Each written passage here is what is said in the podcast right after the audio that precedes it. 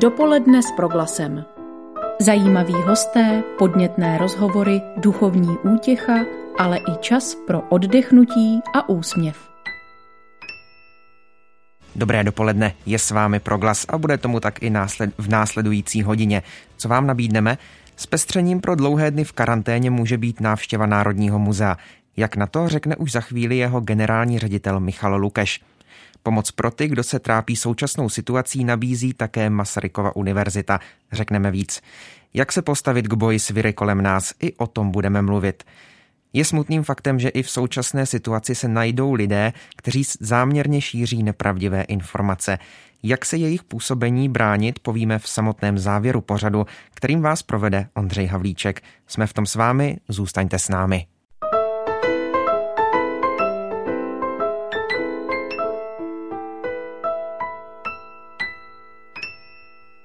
Národní muzeum je, stejně jako všechny podobné instituce u nás, aktuálně zavřené ale chce udržet kontakt se svými návštěvníky a možná oslovit i nové pomocí virtuálních prohlídek svých aktuálních výstav.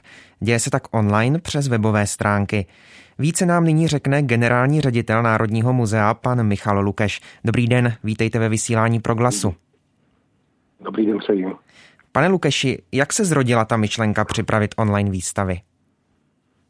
Tak Národní muzeum se ve virtuálním prostoru pohybuje již, již, již, již delší dobu takže s tím máme určité zkušenosti, no ale samozřejmě zrodila se momentální situace, jak už jste říkal, kdy jsme vlastně zavřeli všechny naše objekty, nejenom historickou budovu, ale i třeba Náprského muzeum nebo České muzeum hudby.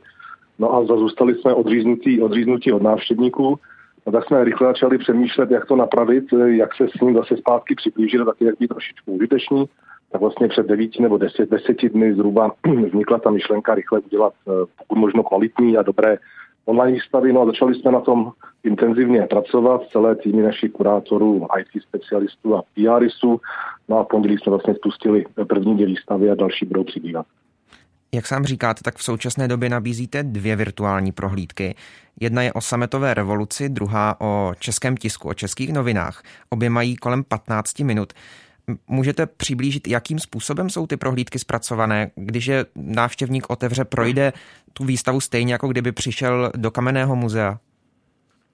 Tak úplně tak ne. Já zaprvé bychom využili vlastně speciálně a celkem novou aplikaci, kterou vyvinula Akademie věd České republiky a provozuje ji, která je vlastně určená přímo pro vytváření virtuálních výstav. A ty výstavy se skládají z několika, z několika částí. Začíná to vlastně úvodním videem kurátora nebo autora, který fyzicky tou výstavou provede. Takže vidíte, jak vypadá, řekne vám k tomu něco, uh, nějaké zajímavosti. A potom vlastně uh, můžete, můžete jakoby po jednotlivých kapitolách, částech té, výstavy si virtuálně Eh, projít jednotlivé sbírkové předměty s popiskami a zároveň k tomu uh, audio, vlastně průvodce, nahrávka, pro nás to rychle namluvil režisér a cestovatel Petr Horký, který vlastně vysvětluje, co návštěvníci vidí, uh, vypráví také příběh té výstavy a různé, různé zajímavosti. Je to opravdu interaktivní speciální aplikace, nejsou to řekněme jenom pouhé, pouhé obrázky sbírkových předmětů. Ty dvě výstavy, které teď nabízíte, tak uh, jsou aktuální. Uh, zajímá mě, ukážete v budoucnosti i něco ze stálých expozic muzea? E, to určitě, to určitě ukážeme, uvidíme a doufám, že to nebude dlouho trvat, jakým způsobem budeme bojovat s koronavirem, jakým způsobem bude fungovat no, ten nouzový, nouzový karanténní, karanténní stav. Naší ambicí je v první fázi vlastně zpřístupnit všechny výstavy, které máme zamčené a připravené v našich objektech. Jak už jsem říkal, každý týden zhruba zveřejníme další dvě výstavy. Teď vlastně bude následovat zpátky do divadla, která je v naší nové budově a doma na Sibiři, což byla těs, vlastně otevřená výstava před několika, několika dny a moc návštěvníků ji nevidělo. Připravujeme i speciální výstavu, eh, nebo dvě výstavy dokonce o našem asi nejznámějším sbírkovém předmětu a to je Velryba, Plejtvák vlastně bude výstava o, o něm, o jeho historii restaurování a nějakých zajímavostech a také vznikne určitá pohádka o velrybě e, pro děti s nějakým vzdělávacím, vzdělávacím potenciálem. No a samozřejmě, samozřejmě potom bychom se pustili i do stálých expozic, a to už jsou, řekněme, větší expoziční celky než ty výstavy a potřebujeme na tom chviličku času, i když pracujeme docela dosti rychle, protože čas nečeká, jak jsem říkal, s tím návštěvníkem a s lidmi vůbec nebýt v kontaktu, i když je nemůžeme přivítat v našich provách. Zajímá mě, pokud porovnáme virtuální prohlídku a tu prohlídku standardní, eh, jaký je tam obsahový rozdíl? Najdeme v té virtuální všechno, co v té, co v té standardní? Ne, ne, úplně ne. Před těch jednotlivých výstavách se nachází někdy až stovky, stovky, stovky, stovky eh, předmětů a to by bylo opravdu velice dlouhé a datově, datově náročné. Ale i na tohle jsme mysleli a vlastně od příštího týdne ještě spustíme speciální YouTubeový kanál Národní muzea, kde se potom budou nacházet opravdu už, já řekněme, 15-minutové video procházky těmi jednotlivými výstavami, opět s kurátorem, který vlastně tu výstavu potom tímhle tím videem způsobem projde celou, takže tomu, kdo vlastně komu nebude stačit, nebo bude si to chtít ještě jako rozšířit, rozšířit tu prohlídku, tak si potom bude moct prohlídnout tyhle ty komenty, to komentovaná videa. A zároveň jsme intenzivně pracujeme taky na YouTubeových, eh, YouTubeových videích vzdělávacích, Eh, dali jsme si v podstatě učebnice, učebnice eh, pro první stupeň základní, základní školy, především společenské vědy, dějepis a přírodopis. A naši odborní pracovníci vlastně natočí jednotlivá edukativní videa napojená právě na to, co by se teď děti měly učit a budou jim vlastně k tomu říkat nějaké zajímavosti z dějných událostí nebo, nebo, nebo, nebo, nebo dějin nebo, nebo otázka, otázek, otázek, otázek přírody. No, je to takový dynamický, dynamický proces, my vlastně vymýšlíme ještě spoustu, spoustu dalších věcí, které by se do toho onlineového prostoru, prostoru vrhly, takže my tím vlastně jakoby nekončíme a třeba ještě nás zatím znova zeptáte, tak už to bude zase pokročilé. My z celého muzea vlastně shromažďujeme, shromažďujeme nápady, aby jsme mohli být co nejinteraktivnější a nejzajímavější na, té, na, té, na tomto internetu. Rozumím. Ve vysílání Proglasu teď mluvíme s generálním ředitelem Národního muzea, panem Michalem Lukešem. Pane Lukeši, zajímá mě ještě, je možné, eh, že to, co teď Národní eh, muzeum zkouší, posune celkově tu muzejní praxi někam dál i v té době po koronavirové, eh, že ty virtuální prohlídky se třeba stanou normou? Já si myslím, že ano. My jsme samozřejmě to nezapomínali, nezapomínali jak jsem říkal, ani, ani před koronavirem. Máme i teď vlastně ve strategii takovou tezi, že opravili jsme naše budovy fyzicky a teď by se vlastně dál pokračovali takovou jakoby rekonstrukcí, rekonstrukcí nebo, nebo novým budováním, novým budováním na internetu. Takže my s tím počítáme, připravujeme e, jako sofistikovanější záležitosti, vzniká momentálně Eh, velká robustní aplikace, která vlastně návštěvníka bude provádět expozicemi a výstavami Národního muzea, bude mít spoustu dalších, spoustu dalších, dalších jako spoustu dalších, spoustu dalších možností, jak se vlastně něco o muzeu dozvědět a toto nás určitě posune, protože jsme si to sice v takovém dramaticky rychlém čase vyzkoušeli. My si teď si děláme i takovou rešerši, jaké vlastně všechny výstavářské online platformy vlastně existují na světě a budeme se určitě snažit nějakým způsobem aplikovat. Takže asi ano, máte pravdu, to, že, jsme, to, že přišel koronavirus, nás nějakým způsobem posune, posune dopředu a my to rozhodně, až se život eh, v republice na světě normalizuje, tak to rozhodně neopustíme. Dobrá, na druhou stranu nemůže tento způsob ohrozit eh, klasickou nebo návštěvnost klasických muzeí, těch kamenných muzeí, já si myslím, že ne. To jsou takové dlouho, dlouho leté diskuze mezi, mezi muzejníky a ono se ukazuje, že to tu návštěvnost eh, naopak zvyšuje, respektive to lidi, lidi, lidi a návštěvníky těch muzeí přiláká, protože ty virtuální výstavy jsou samozřejmě zajímavé, můžete se na ně podívat v klidu z domova, ale na druhou stranu lidé opravdu chtějí mít zážitek, chtějí vidět ty předměty originálně, si řekněme udělat výlet nebo cestu s dětmi do muzea, takže ono to spíš funguje jako takové, takové lákadlo, Eh, potom, aby se od toho muzea vypravili, vypravili, protože zase návštěva toho muzea jim nenabízí jenom ty výstavy, ale spoustu dalších doprovodných eh, dneska už aktivit a zajímavých věcí. Takže já si myslím, že ne, naopak to funguje, funguje pozitivně pro návštěvu těch, těch muzeí. Také když Hrata zámek dáte v podstatě uh, online virtuálně na, na internet, nesníží to jeho návštěvu, lidé prostě chtějí vidět originál. Zajímá mě ještě, jestli máte přehled i v oboru, třeba u kolegů ze soukromých muzeí. Eh, jak jsou na tom vy jako státní instituce, na tom pravděpodobně i v té době po koronaviru? Eh, budete dobře, protože vás stát podpoří, co, co třeba ti soukromí muzejníci. Máte v tomto přehled? No tak úplný přehled nemám. Samozřejmě já si myslím takhle, ono i, i na nás jako na veliká státní muzea to, to, ta situace dolehne, že bez pochyby, eh, bez pochyby my ztrácíme Eh, teď eh, vlastně příjmy ze vstupného. Stát nás podporuje, ale ne 100%. My jsme příspěvková organizace a měsíčně vlastně nám teď uniká zhruba asi 10 milionů korun a uvidíme, jak to bude, bude vypadat před. Nejde jenom o ty, o, ty, o ty výpadky příjmů, ale jde také o to, jak rychle se život normalizuje, jakým způsobem se normalizuje, vrátí se turistický ruch a tak dále. takže úplná přesná data nemám, no ale samozřejmě myslím si, že na každého, to, na každého nějaký malá muzea to finančně dolehne, zvláště pokud jsou 100% závislá eh, na svých, na svých, na svých návštěvnících a na tržbách, tržbách návštěvnosti. Ale přesná čísla data samozřejmě nemám a myslím, že ani to nejde ještě v tenhle ten moment ani za velká, ani za malá muzea odhadnout.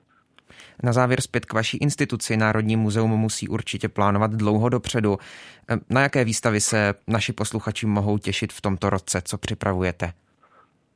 No tak já to zase nechám úplně s otazníčkem, protože my samozřejmě pokračujeme v práci dál, jsme jenom ve virtuálním prostoru, e, připravujeme e, výstavy už, už na, už na e, tento, tento, toto jaro. Měli jsme 30. nejpozději 36. otevřít velikou výstavu Sluneční králové z Egypta, výstavu v historické budově slavní čeští skladatelé o vlastně Jaráčkovi, Dvořákovi, Smetanovi a Bohuslavu Martinovi, Martinu o, o velikou hudební, hudební výstavu. Na podzim potom plánujeme, plánujeme výstavu výročí výročí Bílé hory a samozřejmě bychom ještě rádi v tomto roce otevřeli expozici 20. století a klemnotici Národní muzea jako stále expozice. To je samozřejmě všechno v běhu, ale jakým způsobem a kdy se to přesně teď podaří realizovat, to vám opravdu říct nemohu, protože nejde jenom o to, kdy budeme moci muzea otevřít, ale kdy se řekněme také obnoví ten řetěz dodavatelských firm a fyzické budování. Takže my jsme to vlastně museli teď všechno to technické budování zastavit, jsme na to v podstatě připraveni a jakmile to bude možné, tak začneme znova, znova stavit a připravovat se na otevření. Samozřejmě mým snem by bylo to, že v momentě, kdy se otevře Národní muzeum pro veřejnost po koronavirové epidemii, tak v něm nabídneme také spoustu, spoustu nového, ale říkám, bude záležet na tom, jak se ta situace vrátí zpátky k běžnému životu a bude se moc běžně pracovat. Potom vám to řeknu asi konkrétně, kdy přesně kterou výstavu otevřeme. Hostem ve vysílání proglasu byl Michal Lukeš, generální ředitel Národního muzea. Na webových stránkách eh, právě této instituce naleznete nové virtuální prohlídky, o kterých jsme dnes mluvili. Pane řediteli, děkuji za rozhovor. Já děkuji, opatrujte se a snad to všichni zvládneme. Mějte se krásně, hezký den.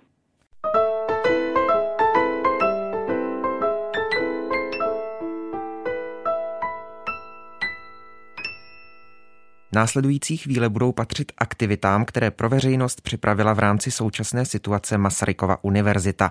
Na konkrétní podrobnosti se teď zeptáme Barbory Leskovjanové. Dobré dopoledne, díky, že jste přijala naše pozvání. Dobrý den, zdravím vás. Na současnou situaci spojenou s pandemí a následnými opatřeními reaguje právě i vaše univerzita. Mluvím teď o zřízeném dobrovolnickém centru. Co je jeho smyslem? Eh, smyslem bylo, aby eh, si lidé v této době, která není lehká, pomáhali. Eh, vlastně už na začátku vznikla potřeba pomáhat a to především nemocnici. Takže první se zapojili naši medici a následně vznikla iniciativa studentů pedagogické fakulty, kteří se nabídli, že budou zajišťovat hlídání dětem doktorů. A nám vlastně došlo, že těch skupin, které potřebují pomoci, je více a e, zájem ze strany studentů zapojit se do naší dobrovolnické sítě byl obrovský, takže jsme se rozhodli pomáhat co největší věří, to bude možné. Jak, jaká konkrétní pomoc, jakou konkrétní pomoc tedy teď nabízíte? Protože pokud člověk rozklikne váš přihlašovací formulář do té databáze, tak zjistí, že tam je e, x kolonek, na které, do kterých se může zapsat. Tak e, jak velkou mm-hmm. šíři už teď poskytujete? Tak v tuto chvíli poskytujeme pomoc jak institucím, tak jednotlivcům.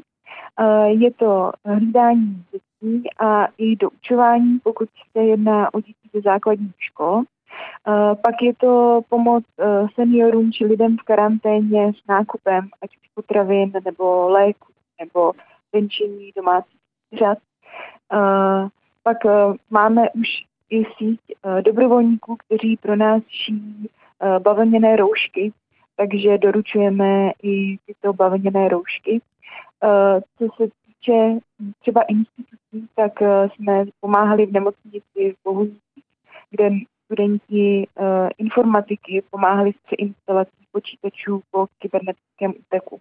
Takže tím, že ti studenti mají velké zkušenosti v mnoha oborech, tak i tu pomoc můžeme nabízet v docela širokém spektru. Zajímá mě ještě, dobrovolníci jsou pouze lidé z Masarykovy univerzity, nebo jste oslovili i dobrovolníky mimo akademickou komunitu? Hmm.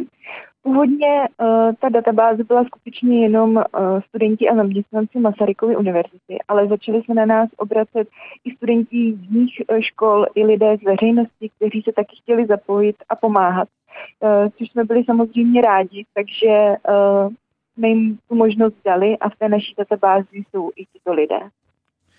Mm, předpokládám, že poptávka po té pomoci je velká. Jak je to naopak s těmi, eh, kdo pomáhají? Máte těch dobrovolníků tedy dostatek? Eh, my máme tu síť dobrovolníků poměrně velkou. V tuto chvíli se jedná asi o tři tisíce lidí.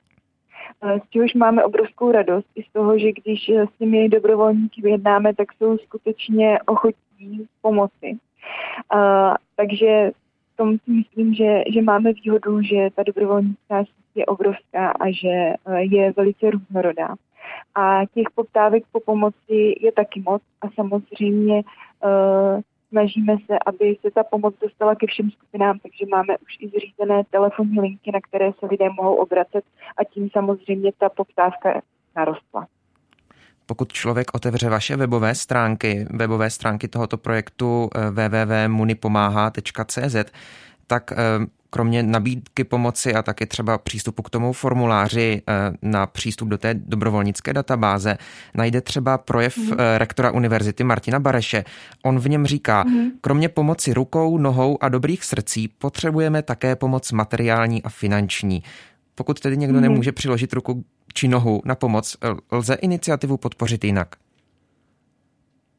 Je to tak, eh, na těch stránkách je možnost eh, přispět finančně, protože samozřejmě s tou dobrovolnickou pomocí jsou spojené i náklady, které je potřeba hradit. Jedná se především o zajištění ochranných pomůcek pro ty naše dobrovolníky. Takže díky tomu, že lidé do té sbírky už začali přispívat, za co moc, za co moc děkujeme, tak už třeba můžeme nabízet dezinfekci těm našim dobrovolníkům. Na proglasu je teď naším hostem Barbara Leskovianová z Masarykovy univerzity. Představme si ještě další projekt a tím je aktivita určená pro děti do 18 let. Je to vlastně onlineová soutěž. Můžete ji představit? Určitě. Ta onlineová soutěž vznikla v návaznosti na program, který Masaryková univerzita už několik let má a dělá, jedná se o dětskou univerzitu, eh, v rámci které je dětem umožněn přístup do univerzity a mohou si vyzkoušet, jaké to je být vysokoškolským studentem, jaké to je bádat, eh, jaké obory se dají studovat. Eh, bohužel jsme vzhledem k situaci nuceni tu výuku zrušit, ale bylo nám líto, že ty děti, které uh, jsou nadšené z těch uh, pokusů, bádání, dozvídání se nových věcí, o tu výuku přijdou a proto jsme pro ně připravili velkou juni soutěž, do které se kromě tedy studentů uh, té dětské univerzity mohou zapojit i všechny další děti, pro které každý všední den připravujeme několik soutěžních úkolů, aby se mohli věnovat bádání doma. Tato soutěž je dostupná také na těch webových stránkách CZ nebo kde, kde se k ní dá dostat? Eh, na soutěž se dá dostat eh, přímo ze stránek dětské univerzity, je to www.uni.cz. Když jsme u soutěžení, tak jde logicky i o nějakou odměnu, tak eh, jaká bude pro děti? Mm-hmm. My chystáme uh, řadu cen, ať už třeba ve spolupráci s vědecko-populárními centry, nebo i přímo ceny eh, knihkupectví, zračkářství. Eh, rádi bychom i nabídli poukazy, aby si ty děti mohly vybrat tu cenu podle, podle svého gusta. Paní Leskověnová, pojďme ještě zpátky k, k dobrovolníkům, k dobrovolnickému centru. Zajímá mě, jaká tam teď panuje atmosféra? Já myslím, že dobrá, že jsme všichni uh, odhodlaní pomáhat. Uh, samozřejmě, že uh, už fungujeme de facto třetí týden a uh, je to náročná práce, ale o to víc cením toho, že ti dobrovolníci nestrácí dobrou náladu a odhodlání a uh, pokračují dál, uh, jako by to bylo první den. Dá se říct, která z těch pozic nebo hm, která z těch činností je teď nejnáročnější eh, u těch dobrovolníků? Je to těžké, eh, těžké takhle říct, protože těch, ty činnosti jsou různorodé a eh, každé mají svá specifika. samozřejmě, že ten, ti dobrovolníci, kteří zajišťují tu koordinaci, tak pro ně si myslím, že ta práce je skutečně náročná, protože pracují po dlouhých směnách, kdy opravdu musí uh, se velice soustředit na tu práci, aby ten systém fungoval tak, jak má. Mm, vy sama, pokud zhodnotíte celou tu situaci, máte pocit, že přinese něco nového Masarykově univerzitě do budoucna? Já myslím, že pro nás, pro všechny je to vynikající zkušenost. Už jenom tím, že víme, že se dokážeme takhle semknout a pomoci. Eh, to si myslím, že že je úžasné. A samozřejmě i ty ostatní zkušenosti, které to přináší, organizační a podobně, si myslím, že určitě zhodnotíme i někdy jindy. Uzavírá Barbara Leskovianová z Dobrovolnického centra Masarykovy univerzity. Děkuji za váš čas. Taky děkuji. Dopoledne s proglasem. O naše zdraví a zdraví našich blízkých se v těchto dnech strachujeme více než obvykle. Snažíme se pečlivě dodržovat všechna hygienická pravidla a neohrožovat ostatní. Jak to dělat co nejlépe? Na to se zeptáme dalšího hosta po telefonních linkách. Pozvání do dopoledního vysílání proglasu přijala přednostka Ústavu ochrany a podpory zdraví Masarykovy univerzity profesorka Zuzana Derflerová Brázdová. Dobrý den. Dobré ráno. Paní profesorko, můžeme spolu nejprve projít hygienická pravidla, která je nutno v těchto dnech dodržovat. Přece jenom ten základ je možná dobré opakovat. Ano, to máte naprostou pravdu. Já mám taky obavu, že to nadšení, které dneska všichni sdílíme z doma vyrobených hroušek a z toho, že se můžeme chovat vstřícně odpovědně, že by mohlo jako velmi brzy přejít. A tím opakováním vás, to vás velmi chválím, tím opakováním můžeme docílit toho, že se z toho eh, nového, eh, no, no, nového typu chování stane vlastně stereotyp a nějaká úplně obvyklá zásada. Takže zopakujme si. Eh, z mého pohledu je momentálně na prvním místě izolace, možná izolace, což si nepředstavujeme jako něco naprosto drastického, ale spíš všichni bychom se měli dostat do takového režimu přemýšlení, že eh, bychom neměli prostě vyhledávat kontakty, které nejsou zcela nezbytně nutné, jako třeba kontakty v rodině, tak to je jasné, ale, ale mohli bychom si prostě nějakým způsobem odpustit eh, kontakt s určitými eh, lidmi, kterým můžeme napsat, můžeme jim zavolat a tak dále. Takže to je na prvním místě ta izolace.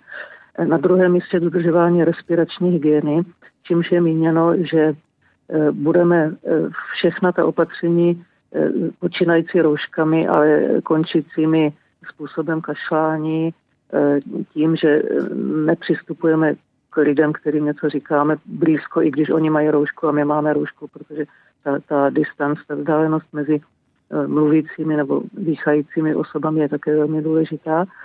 Potom na, na třetím místě, ale není to úplně z hlediska významnosti, prostě na, na dalším místě je hygiena rukou, hygiena rukou je v posledních dnech tak propírána, že si myslím, že není zapotřebí opakovat ten mechanismus, ale co mě jako řekněme profesionálovi tady v této specializaci velmi chybí v doporučeních je zdůraznění, že nemůžeme mít prstinky na rukou, protože sebe lepší úmysl umít si dobře ruce tak, jak se mají mít těch 30 sekund s tím vytíráním zákoutí mezi prsty a tak dále, tak se nesetká s úspěchem, pokud budeme mít na každé ruce jeden, dva prstinky, protože pod těmi prstinky prostě ta ruka zůstává neumytá a je to místo, kde se které ani nevytřeme a kde se ty viry mohou teda samozřejmě zdržet. No a potom na čtvrtém místě hygiena sdílených předmětů, Eh, to, co prostě eh, třeba v rodině nebo eh, tam, kde je nás více, jsme zvyklí obvykle sdílet. A k tomu přistupuje taky důsledná dezinfekce, opakovaná dezinfekce mobilních telefonů, protože mobilní telefon je pro většinu lidí předmětem, který oni vnímají jako, jako další z orgánů svého, svého těla a Eh, tak nějak jako se předpokládá, že s ním budou chodit i na to, ale tu jsou ochotní si ho položit prostě kdekoliv zase na, na společné sdílené plochy. A eh, to je, ten, ten mobil je potenciálním vektorem, potenciálním nástrojem přenosu e, i jiných samozřejmě nákaz, nejenom koronaviru, ale ta, ta hygiena toho mobilu je taky velmi důležitá. Pokud takto mluvíte o mobilech, zajímá mě, co třeba po té, co lidé přijdou z obchodu a přinesou si nakoupené potraviny, balíčky těstoviny, jakékoliv eh, jiné potraviny, je potřeba to všechno dezinfikovat? No, ono záleží na tom, eh, jakým způsobem taky nakupujeme, že jo? Eh, a, a v jakém obchodu nakupujeme. Takže to už je asi trošku na zvážení každého toho nakupujícího. Ono, všechny ty, ty předměty, které nakoupíte, tak samozřejmě nejste schopni vydezinfikovat. Já třeba osobně se přikláním, když, já nevím, při přípravě třeba zeleniny nebo ovoce, která, které nejsou určeny k tepelné úpravě, tak tam bych možná i doporučila nějaké omytí nějakým třeba zleděnějším roztokem sava nebo tak, ale a potom samozřejmě opláchnutí pitnou vodou, ale jinak, e, co se týká tady toho balení, no tak jistě, že lze to všechno vydezinfikovat, ale to si myslím, že to už bychom šli jako do, do poměrně drastických opatření a nemyslím si, že by byl každý ochoten a schopen tady tohle dodržovat. Mluvila jste před chvílí o těch, snub, o těch prstíncích, eh, nejen stubních, tedy obecně o prstíncích. Eh, může se z takovýchto běžných věcí, které jsme zvykli, zvyklí normálně nosit nebo používat, dnes eh, stát nějaký zlozvyk? Že to nedoporučujete? Myslíte jako zlozvyk nošení těch prstínků? Ne, mm-hmm. při, při normální situaci, která není nějakým způsobem jako podobná šířící se epidemii, tak eh, je dokonce asi žádoucí, abychom byli kolonizováni jakoby normálními mikroby. To, to zase eh, ta, ta naše lidská imunita vyžaduje vlastně kontakt eh, s tou říší bakterií, protože to by byla druhá cesta do pekel, kdybychom se rozhodli žít naprosto sterilním prostředí. To, to, to prostě tohle není možné, takže za normálních okolností nám jakoby ten běžný způsob mytí stačí, což taky nakonec vidíme. Populace, že jo, teď posledních 30 let nosila prstinky a my jsme neměli žádné pandemie, jo, takže to, to není, eh, to, to není eh, jakoby zlozvyk číslo jedna, který bychom potřebovali vymítit. Nošení, nošení snobního prstinku rozhodně bych nevnímala jako zlozvyk, ani, ani jako kulturní zlozvyk, ani osobní. Mysla... Ale v momentě, kdy přijde tady tahle situace, no tak prostě bych se snažila jako vytvořit všechny nejvhodnější podmínky, aby prostě ty ruce byly umyté jako dobře. Hmm, měl jsem spíš na mysli, jestli z některých činností, jako je třeba nošení prstínků v normálních časech, což považujeme eh, za naprosto běžné a správné, se dnes v těchto časech může stát zlozvyk zlozvyk? Jo, takhle to myslíte. No, tak já si myslím, že horším zlozvykem je okusování nechtu a, a prostě takové ty neurotické pohyby, eh, že, že si lidé nosí si brýle, třeba ty brýle stokrát za minutu sundají a zase nasadí a tak dále. To si myslím, že to je eh, v principu tady ty nevědomé eh, dotyky rukama vlastního obličeje, oči, spojivek, tak to si myslím, že to je mnohem závažnější. Zeptám se ještě na vaše doporučení, jak se chovat venku na veřejném prostranství, když musím na nákup, na poštu, případně použít MHD. Rovná se to vlastně už vystavování se jako opravdu velkému nebezpečí? No, eh, ano. Eh, to, ta, ta městská hromadná doprava mi přijde tady z těch všech, co jste jmenoval, jakoby největší do, riziko, protože tam vlastně trávíte v uzavřeném prostoru relativně dlouhou dobu bez možnosti prostě utéct, protože Eh, sice teď třeba nejsou tramvaje ani, ani metro, ani tak prostě nejsou zase tak naplněné lidmi, ale i tak eh, v momentě, kdy už do toho prostředku vlezete, řidič zavře dveře a rozjede se a vy zjistíte, že tam někdo prostě, nevím, kašle nebo vypadá podezřele z hlediska nákazy, tak už nemáte možnost úniku. Takže z hlediska tady toho, jak jste říkal, pobytu venku, já bych asi doporučila napřed eh, to Eh, to rozhodnutí, že musím ven, to bych podrobila vždycky nejméně dvakrát takové vnitřní kontrole, jestli to opravdu musím, anebo jenom jestli chci. Protože velmi často zjistíte, že vlastně nemusíte, že, že se dají tady ty povinnosti jít ven sdílet třeba ze sousedy a že, že je můžete nějakým způsobem prořídnout, třeba že ze dvou nutných východů ven je třeba jenom nakonec jenom jeden skutečně nutný, takže to bych řekla na prvním místě. Ale co se týče mého doporučení venku, tak eh, já to dělám tak, že doporučuji myslet za druhé lidi a předpokládat, že všichni lidé, které potkám, se kterými se musím kontaktovat, že jsou infekční. Prostě 100% předpoklad, že jsou infekční a zároveň je dobré předjímat vždycky ten nejbližší krok, který musím udělat já a který pravděpodobně udělá ten člověk, se kterým já se kontaktuju. V té městské hromadné dopravě je to o to horší, že tam těch lidí je mnoho, jo, tak tam musíte předjímat jako za, za každého toho člověka, že vám zakašle do ruky, že, že prostě projde zbytečně kolem vás blízko a tak dále. Takže eh, v momentě, kdy jsem venku, tak by se měla chovat jako, jako na válečném poli, přemýšlet pořád, kde může být nepřítel, který prostě už na mě míří a který nějakým způsobem jako by mě mohl pomoci zlikvidovat. Takže toto je asi takové moje doporučení, jak samozřejmě, že roušky a tak prostě ty rozestupy mezi lidmi. Obecná doporučení, která, která slyšíme dnes ode všech. Zeptám se vás ještě jako zástupkyně odborné komunity. Jsou odborníci teď zajedno s vládou, pokud se týká těch opatření, která dosud přijala? Eh, no podívejte, eh, v principu samozřejmě souhlasíme, nehledě na to, že za nás mluví profesor Primula, který je opravdu odborníkem tady, tady v této specializaci. A snad, snad bych řekla, že máme asi eh, výhrady proti určitým třeba výjimkám. Samozřejmě, když se uzavřou hranice, tak nám se to líbí, protože to je z hlediska šíření nákazy velmi účinný krok a v ten moment prostě nechápeme výjimky pro pendlery, protože v momentě, kdy prostě nám několik tisíc lidí eh, v rámci v režimu jednoho dne pendluje sem a tam mezi eh, zemí, která už má více těch nakažených směrem domů, tak eh, je to samozřejmě zvýšené riziko. Takže to jsou takové, řekla bych, detaily, kde asi nejsme úplně zajedno v těch oficiálních omezeních.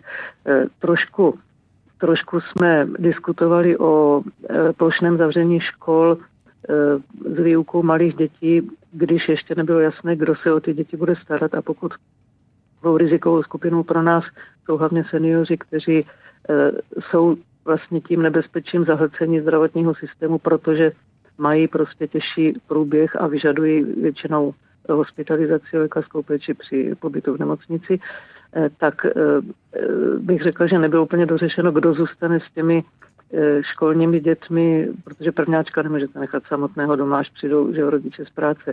Eh, a tady, tady to jsou takové prostě jednotlivosti, kde bych řekla, že, že třeba odborníci by možná eh, volili trošku jakoby jiný, jiný postup kroků, ale v zásadě bych řekla, že jsme velmi spokojeni s tím, s tím vyhlašováním nouzového stavu a tady těch zásad, protože eh, mně se, mně se ty zásady jeví velmi konzistentní, že navazují prostě logicky jedna na druhou a eh, že pokud to budeme všichni dodržovat, takže by to opravdu mohlo výjít tady tohle. Takže za mě bych řekla, že, že jsem spokojená, že prostě Česká republika k tomu přistoupila relativně, relativně brzo a že eh, vlastně tu odpovědnost přenesla velmi brzy na celou populaci, což je jeden ze způsobů, kdy to prostě může zafungovat.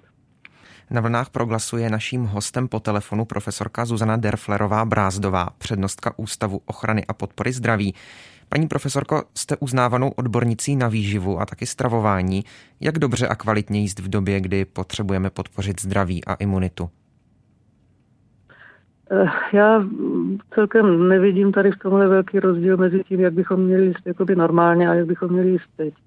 Protože e, ty zásady e, jsou, jsou prostě, já bych řekla, obecné. Neexistuje nějaká zázračná strava, která by vám teď prostě podpořila během 14 dnů imunitu. Takže já bych se držela toho, že máme jíst prostě půl kila ovoce a zeleniny denně asi dneska bych eh, se spíš přikláněla k té tepelně upravené zelenině, protože nic na plát je tam prostě menší riziko, když, když eh, brokolici, mrkev, růžičkou kapustu prostě vaříte nebo ji připravíte v páře, tak, tak jste si jistí, že jste si na ten talíř nic, ho nepřenesli. Ale e, i tu ostatní e, zeleninu prostě lze umít klidně 0,5% roztekem chlornanu sodného, to vezmete savo 5% jedna ku 10 s vodou a e, normálně omijete, prostě přilijete pitnou vodou, e, opláchnete a máte celkem e, relativně jistotu, jistotu člověk nemá v životě nikdy v ničem, ale pravděpodobnost, že prostě to bude takhle v pořádku. Kvalitní zdroje bílkovin, kuřecí maso nebo vajíčka, jogurty, síry. Řekla bych, že, že prostě ta výživa je tak jak, tak jak spánek nebo jako prostě fyzický pohyb, prostě něco, co když dodržujeme celý život, tak se pak nemusíme nad tím nějak speciálně zamýšlet v době, kdy třeba přijde ta, ta epidemie nebo pandemie. Myslíte si, že je před námi doba, kdy si lidé mnohem více budou vážit daru zdraví a více o něj pečovat v návaznosti na tento, tento zážitek? Víte, že si myslím, že vůbec ne.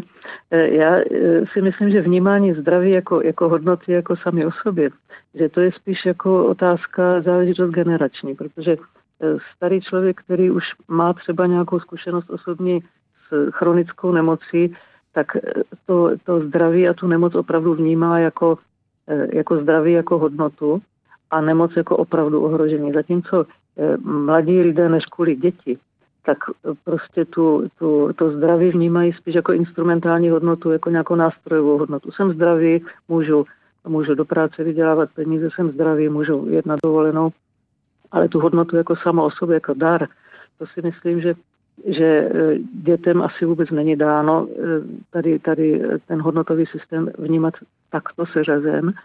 A ono to bývá tak, že když nějaká bolest, když nějaká nemoc zároveň přinese bolest, tak většinou máte jakoby intenzivnější zážitek, více se bojíte a pak si třeba toho zdraví nějakou dobu vážíte o něco víc.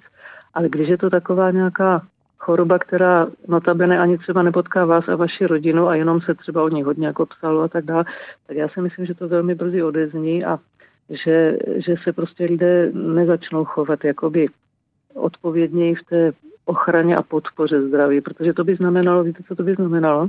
To by znamenalo, že eh, budou hlídat přejídání, budou, budou snižovat nadváhu tak, aby měli prostě normální body mass index a tak dále Eh, omezí veškeré autoagresivní návyky, přestanou kouřit. Obávám se, velice se obávám, že tady tuhle tu jakoby eh, přidanou hodnotu eh, k, k epidemii koronavirem, tak tu prostě podle mě bohužel nemůžeme očekávat. Uzavírá profesorka Zuzana Derflerová Brázdová, přednostka Ústavu ochrany a podpory zdraví Lékařské fakulty Masarykovy univerzity v Brně. Děkuji za váš čas a odpovědi. Naslyšenou.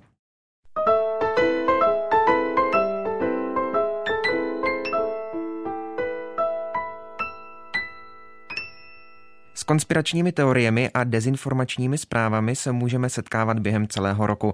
Ovšem epidemie koronaviru může přinést zvýšený výskyt takovýchto zpráv spojených právě s touto neznámou situací. Více nyní prozradí mluvčí tzv. českých elfů Bohumil Kartous. Dobrý den, vítejte ve vysílání. Dobrý den, děkuji za pozvání. Pane Kartouzi, asi ne všichni naši posluchači vědí, kdo jsou to čeští elfové. Mohl byste na začátek představit vaše působení?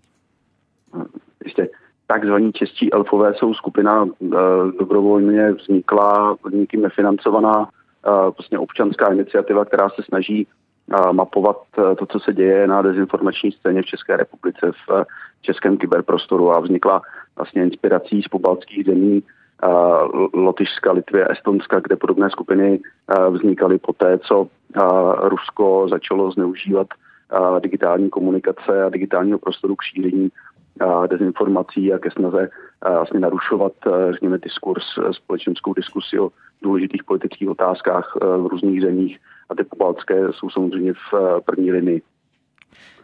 Pane Kartouzi, o dezinformacích se mluví v posledních letech hodně a často. Zajímá mě, e, jaký nový náboj do toho přinesla ta koronavirová krize? V čem se, v čem se to prostředí dezinformací změnilo? Hmm, prostředí dezinformací je vlastně typické v tom, že jakoukoliv globální, jakýkoliv globální fenomen uchopí a nějakým způsobem ho vlastně přerámuje, nějakým způsobem začne tou, tím, tím fenomenem manipulovat. To se stalo vlastně už od prvního okamžiku, kdy se objevily konspirace o tom, jakým způsobem se e, koronavirus rozšířil, že tam byla nějaká intence, nějaký záměr, začaly se objevovat dezinformace o tom, že jde o uh, útok uh, západu na, na Čínu, kterou je třeba tímto oslabit. Začaly se následně objevovat manipulace v tom smyslu, že si různé autoritářské totalitní státy dokážou s tou koronavirovou infekcí porazit, porazit lépe než západní demokracie. V podstatě jakýkoliv z těch fenoménů, ať už je to imigrace nebo klimatická změna či další, tak jsou vlastně zneužívány k tomu, aby byly adorovány totalitní autoritářské režimy oproti západním liberálním demokraciím. A to se děje v podstatě i teď, ale to, co se stalo nedávno, tak je, že se vlastně dostávají dezinformace na takovou osobní úroveň, a to znamená, že se třeba e-maily řetězovými e-maily po České republice na sociálních sítích šíří falešné nabídky nějakých léků, které údajně mají pomáhat proti koronaviru. Jde o takový ten typický šmejcký pokus vlastně na té současné krizi nějakým způsobem vydělat. Takže i předtím by si měli posluchači dát pozor a, a být, a být, být, být připraveni na to, že se bude že se budou dostávat do vlastně kontaktu s takovými informacemi. Ano, tak to jsou ty negativní dezinformace, ale možná, že někteří z našich posluchačů zaznamenali zprávu, jak úbytek turistů v Benátkách způsobil, že voda v laguně je čistá, dovádí zde delfíny, plují labutě. Tuto zprávu převzala řada renomovaných sdělovacích prostředků, ale není pravdivá. Labutě se zde vyskytují běžně a video s delfínem bylo natočeno někde úplně jinde. Autorkou té zprávy byla žena, která žije v Indii a která z nevědomosti vytvořila kladnou zprávu o tom, jak koronavirus vlastně pomohl Benátkám. Tak v čem tkví nebezpečí tady těchto pozitivních zpráv? Nedomnívám se, že zrovna tahle zpráva by byla nebezpečná z hlediska nějakého světonázoru. Může být zavádějící v tom, že si řada lidí pravděpodobně naivně bude myslet, že koronavirus nějakým způsobem uleví, v, uleví městům, uleví státům, uleví planetě. Ano, taky jsem zaznamenal v názory, že díky koronaviru vlastně klesla ekonomická produkce a tím pádem a vlastně bychom měli tohohle využít, abychom se zamysleli nad tím, jak řešit klimatické změny. Nedomnívám se, že to bude mít jakýkoliv podobný dopad a je potřeba o tom diskutovat. Měli bychom i v oblasti dezinformací, manipulací, respektive nějakých deklarovaných postojů se snažit umět jako rozlišovat to, co je skutečně řekněme nebezpečné, kde je nějaká kde je nějaký úmysl, kde, kde, kde je snaha zavádět v, s, nebo či manipulovat eh, s nějakou eh, snahou, s nějakým, s nějakým, eh, s nějakým prospěchem, nějakým benefitem pro, pro kohokoliv v pozadí a co je jenom prostě třeba naivní, naivní představa nebo naivní postoj, byť se domnívám, že to je samozřejmě pro řadu lidí složité. Hostem v dopoledním vysílání proglasuje Bohumil Kartous, mluvčí českých elfů. Někteří naši posluchači určitě dostávají zprávy třeba e-mailem a je jim jasné, že jde o dezinformaci, nebo si to nějak ověří a zjistí, že hm, to je opravdu dezinformace. Jak by měli reagovat na ty, kdo jim takové zprávy přeposílají? Často jsou to třeba kamarádi, lidé ze, ze širší rodiny. Hmm. Hmm. Čeští elfové nabízejí takový sběrný e-mail s adresou pošli.řetězák zavináč seznam.cz, tak eh, pokud někdo eh, dostává podobné e-maily, nechť eh, nám je posílá, my je nějak nezneužíváme, nesnažíme se kontaktovat jejich distributory, ale přidáváme do naší databáze, kde už je zhruba nějakých 1500 obsahů, které rotují českým internetem. Jakým způsobem reagovat, to je není jednoduchá otázka. Určitě pokud se jedná o známé přátele či o rodinu, tak osobně doporučuji reagovat osobním kontaktem a, a s, s tolerancí, smířivostí, pochopením, a nikoliv agresivně. A v, je nejlepší řešení, aspoň, aspoň to, co se ukazuje, že, že skutečně jako efektivní, ale ne vždycky je takováhle možnost. No, určitě by bylo dobré v případě, že není možné osobním kontaktu vysvětlit, v čem je ta informace lživá či zavádějící, tak eh, se snažit eh, na různých eh, takzvaných fact-checkingových portálech, jako jsou manipulátoři nebo demagog a, a tak dále, hledat odpověď na, na dezinformace, které ten člověk dostal, protože většina, asi většina těch dezinformačních obsahů už byla nějakým způsobem dekonspirována, vysvětlena a dá se tedy najít vlastně odpověď k tomu danému obsahu a je dobré pak těm lidem to vysvětlení a ten tu, tu, tu vlastně tu rekonspiraci toho, toho dezinformačního obsahu nějakým způsobem poslat. Znovu říkám manipulátoři CZ, demagog CZ a řada dalších, kteří se věnují právě téhle oblasti a téhle problematice, nabízejí takové, takové odpovědi. Pane Kartouzi, zajímá mě ještě, jaká je motivace šiřitelů těch zpráv? Proč vlastně vytváří fake news? Tak ta motivace může být dvojí. Já už jsem mluvil o tom, že je, je jednoznačně prokázáno, že uh, ruský uh, spravodajský aparát vytváří dezinformační narrativy, které nějakým způsobem šíří, emituje do vlastně v různých jazycích, různým cílovým skupinám v různých zemích, což ale není většina těch, kteří vlastně dezinformace vytváří a šíří. V České republice je to určitě jen menší část, menší část kteří vytváří dezinformace a šíří je dál. Ta motivace může být a velmi často je frustrace a neúspěch ve vlastním životě. Nedávno byl odhalen provozovateli toho z nej, řekněme, agresivnějších dezinformačních portálů v České republice. Ukázalo se, že to je člověk, který se uchýlil před exekucemi na Slovensko a, a žije z toho, co mu naivní čtenáři jeho portálu posílají v, v rámci dobrovolných příspěvků. A je to člověk, který skutečně se pohybuje na nějaké, na nějaké hraně, že prostě řekněme, existenciální, existenční frustrace. A pak to samozřejmě jsou, řekněme, biznisové projekty, jak řada z těch dezinformačních portálů existuje a funguje, protože zjistili, že vlastně poměrně významná poptávka v české společnosti po takovém typu informací a, a tím pádem se rozhodli, že je budou šířit, protože je možné pak uh, žít uh, vlastně z, z uh, internetové reklamy. Říká Bohumil Kartou, smluvčí českých elfů, který byl posledním hostem v dnešním dopoledním bloku našeho vysílání. Pane Kartouzi, děkuji za váš čas. Naslyšenou. Děkuji. Zítra vám v tomto čase nabídneme setkání s kněžími Markem Váchou a Benediktem Mohelníkem. O situaci ve Vatikánu budeme mluvit s Johanou Bronkovou z Radia Vatikán. Už teď pro vás toto vysílání připravují Marcela Kopecká, Pavel Smolek, Petr Kazda a Kateřina Róžová. I za ně přeje dobrý poslech proglasu Ondřej Havlíček. A nezapomínejte, že jsme v tom s vámi, tak zůstaňte s námi. Dopoledne s proglasem.